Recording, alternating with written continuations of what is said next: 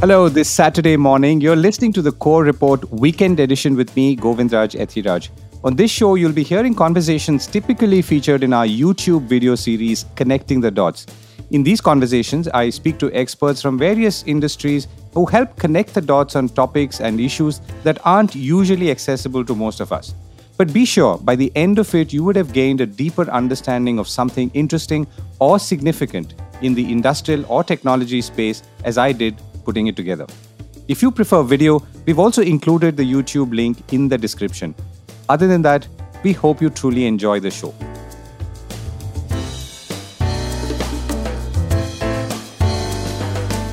This is the weekend edition of the Core Report.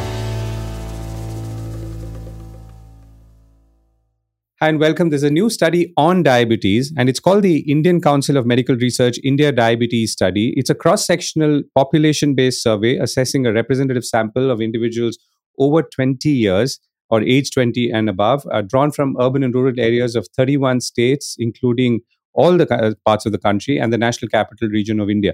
So, this study obviously tells us about how diabetes is prevalent today, but more importantly and interestingly, there is the incidence of pre-diabetes and the figures which we will come to very shortly are in uh, to put it very mildly worrying uh, to understand this study and how we should be looking at it and what we should be doing about it more importantly as individuals that's you and me as well as from a public policy perspective i'm pleased to be joined by dr r.m. anjana the managing director of dr mohan's diabetes specialty center which is a who collaborating center for non-communicable diseases and she is also the vice president of the Madras Diabetes Research Foundation, which is an ICMR center for advanced research on diabetes, and they've run this study. Dr. Anjana, thank you so much for joining me.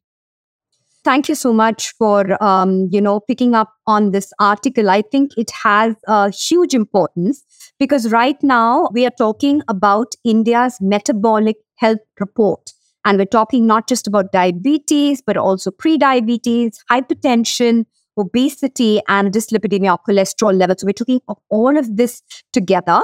And what we're showing is that there are huge increases in the number of all of these factors that I just mentioned from earlier reports. Now, this is done in the ICMR India Diabetes Study or INDIAB study for short, which has been going on since about 2008. Uh, like you rightly said, it's uh, funded by ICMR, but also by the Department of Health Research uh, government of India. So here, what we've done is state by state by state, in India being such a vast and diverse country, we have looked at very representative population in terms of uh, socioeconomic status, population size, demography, etc.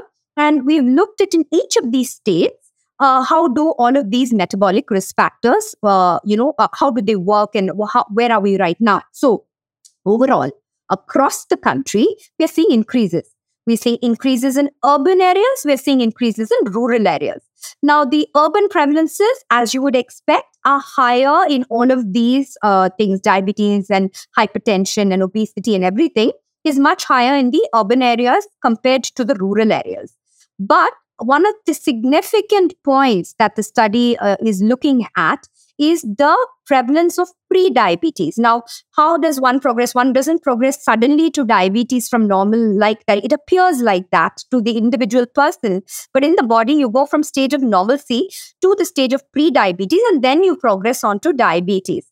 So what happens is that a large proportion of these people with pre-diabetes will future convert into diabetes. About 60% in, in two to five years is the kind of conversion. So when you see these, if you look at the country overall, Right now, today, the diabetes levels are high, uh, mostly in the south. There are some parts of the north, Delhi, Haryana, all of those regions. But you have some central areas that are still lower in prevalence that you would see in some areas of the northeast. But the important point here is that wherever you see lower prevalence of diabetes, we're showing very high prevalences of pre-diabetes. So what does that mean? In the near future, all of these states which you are you know falsely thinking are you know low prevalence now are all going to start converting. And all of these people with pre-diabetes so in the next five years we're going to see these alarming numbers increasing. You may see plateauing in states that have already reached there. The numbers are going to keep exploding in all of those so this is how it looks uh, for diabetes at the moment Got it. So the figure that I have from your study is 11.4% of the population, or roughly 101 million, have diabetes, and 15%, or 136 million, have pre-diabetes. So now, what's driving this, and including that interesting demographic insight that you brought in about South and North having higher levels, and Central India and Northeast heading in that direction? So the common thing about all of these is that since they're all metabolic NCDs, they have common risk factors. So diet and physical activity alone explain about 50% of all of this stuff put together. So now if you look at dietary patterns over the last 10, 20 years, look at physical activity levels, look at obesity levels, all of these things have undergone drastic change. Now you add COVID into the mix, and there is like a multiplier factor here. So dietary habits are largely unhealthy with too much carb, very less uh, fruit and vegetable intake, and high in salt, sugar, fat, etc. So this is common everywhere, not just in urban but in rural. You take physical activity, it looks just quite dismal as well because uh, people are becoming more and more sedentary. And now with um, you know COVID coming in and just work from home, people barely move from one room to another, leave going to office and coming back, and all that's become like a weekly phenomenon now. So barely, what is your activity level? You move from bedroom to kitchen to bathroom, and you sit again. So with this, there is a compounding of your uh, physical inactivity. People are not exercising anyway, and all this is compounding. Now, this has moved to children also. So when you see this is a further risk factor. Add in stress now. Stress levels are increasing everywhere, all ages, everybody, you know, who's not stressed. So naturally, you will see that when these things come together, it all leads to obesity, hypertension, then diabetes, you know, so it's all kind of linked. And your study also exposes, in some ways, or provides insights into how things are interregionally in the country. Yeah. Uh, can you tell us more about what you've seen or are seeing? So, when you look at um, diabetes, there are clear regional differences where it's quite high. Uh, in in so let's do this. Let's talk about it by GDP. Where the GDP of the state, or you can talk about the Human Development Index that we have mentioned in the paper, so for those states that have high GDP, high HDI, you have high diabetes. That's how it works. States which are lower on these factors are also lower in terms of uh, diabetes, but this will change because there is uh, this demographic transition that is happening across regions. Having said that, obesity is all penetrant. So, across all states, if you look at the map, we have these color coded maps that we have in the paper, you'll see just red everywhere in terms of all over the country. So once obesity increases, next stage will be that uh, you know diabetes increases. Similarly, hypertension is high overall, and more so in rural, maybe because of smoking. Very high in the northeast. You know, there's a lot of smoking there, so th- that could be also uh, contributing. You touched on complications and COVID, and I know during COVID, uh, the people who were in some ways likely to be more affected if they had COVID, or all factors being constant, including having COVID. If you had prior conditions like these, then you were likely to be more ill or more affected by it. So, COVID is perhaps one aspect and this is more historical. But why should people worry about what you found? Okay. So, uh, this is very good question because diabetes affects everything from your head to your toe. So, uh, the primary ones are, of course, your eyes. Okay. And diabetes is a very avoidable cause of blindness, something that should not uh, happen these days with good control of blood sugar. It can also cause the kidney failure, to put that very simplistically. And again, this is an avoidable uh, cause completely. Uh, if you're not careful, it can cause gangrene of your foot, leading to amputations. It can cause nerve damage in any part of your body, your feet, you know, anywhere. So that can lead to uh, further heart attacks you can get, like vascular problems, you can get stroke, so, diabetes is a silent killer in many ways because on the outside you look fine, but if your sugars are uncontrolled, one by one by one, the internal organs are getting affected without your knowledge. And and what happens at the pre-diabetes stage? I mean, you could be living with it from the way data seems to suggest and not knowing about it, which I am assuming is the problem with most of India in any case.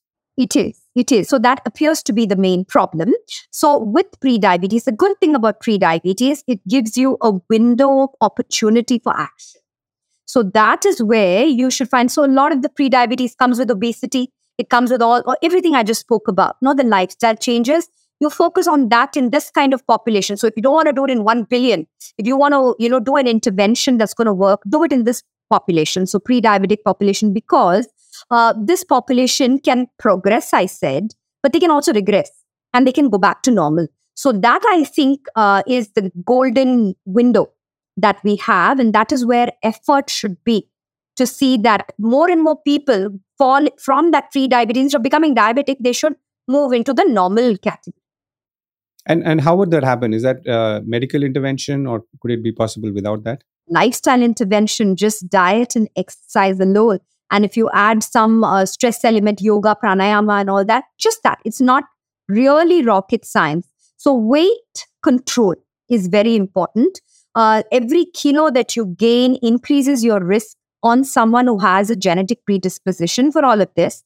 So, weight control through healthy living, which includes uh, you know, dietary uh, restriction of carbohydrate, increase in fruit and vegetable, increasing physical activity, decreasing your sedentary time, taking care of stress, smoking, alcohol, all of this together goes together. And they're, they're not rocket science. It's not something that people don't know. It's just that people don't practice it. That's all. And what would trigger the testing? Because unless obviously you've tested, you don't know. And if you don't know, then life goes on.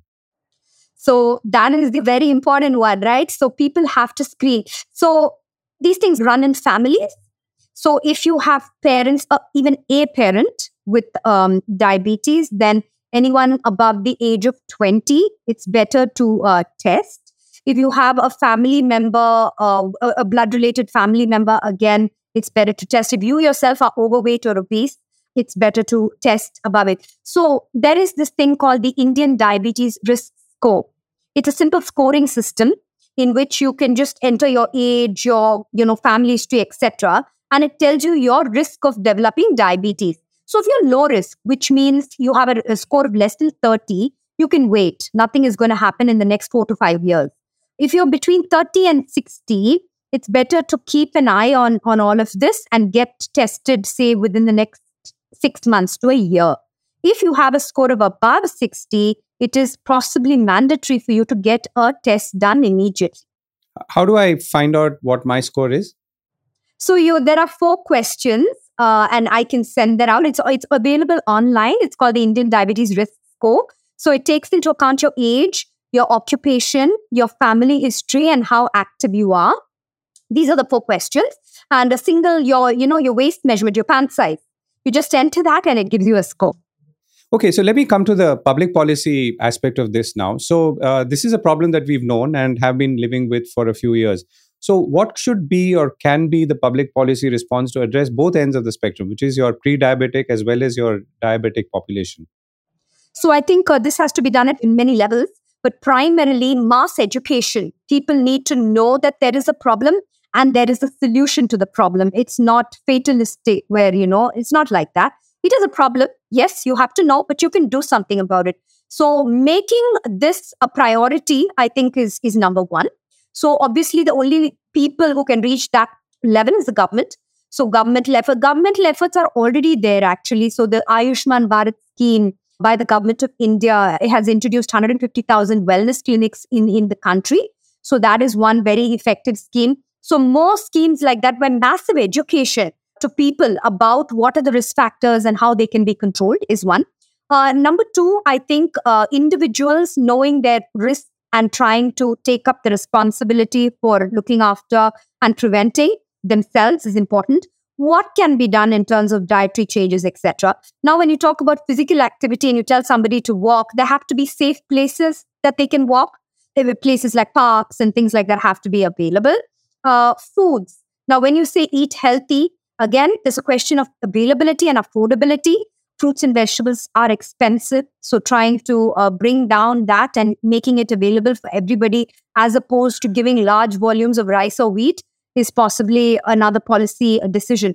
Putting a tax on, on foods that are unhealthy and are going to make you sick, uh, like sugar and, and fat and th- things like that, make it more unreachable so trying to, and in a, a general thing, you go to a supermarket, what is the availability of healthy foods? And there are lots of claims about what is healthy, but are they actually healthy? So, you know, uh, putting those things in place, I think would go a long way. A lot of people want to be healthy, you know, but just don't have the, uh, you have to make it available to them. You have to make it accessible to anybody.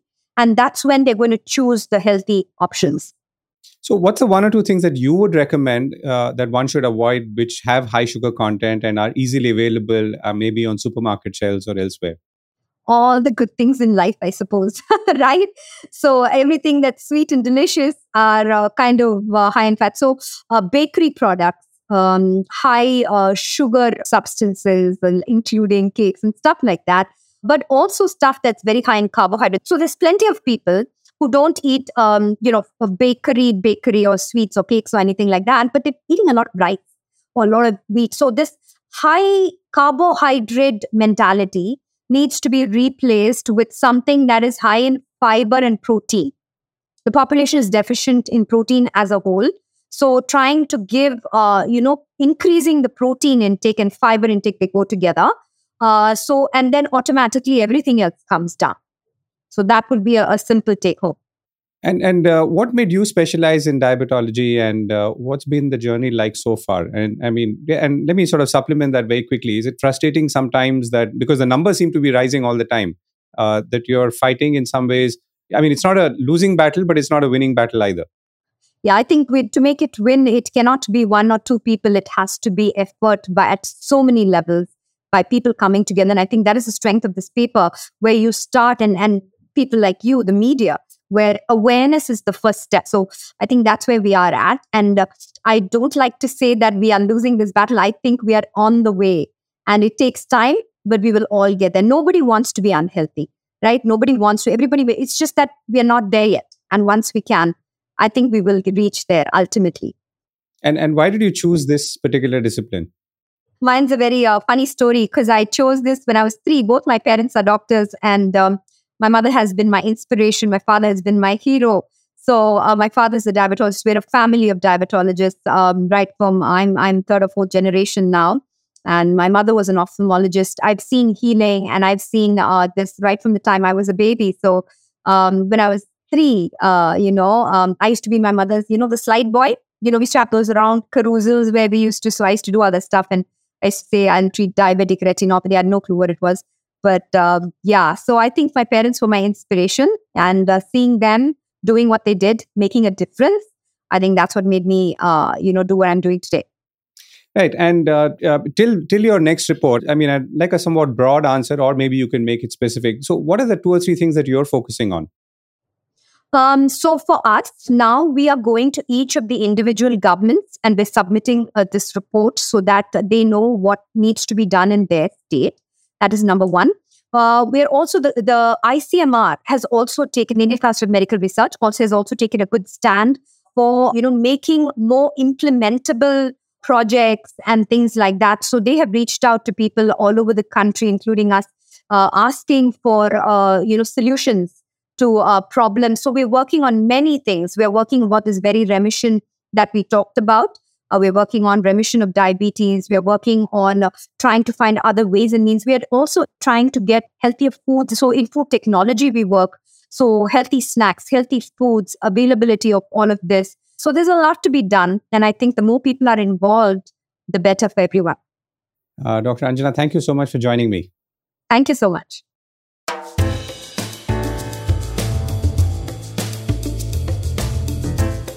This was the core report with me, Govindraj Ethiraj. Do stay connected with more of our coverage at the core. You can check out our website or sign up to our newsletter at www.thecore.in. That is www.thecore.in or follow us on LinkedIn, Twitter, and Facebook as well. Now, we would love your feedback on how we can make business more interesting and relevant to you including our reporting on India's vibrant manufacturing sector. Write to us at feedback at thecore.in. Thank you for listening.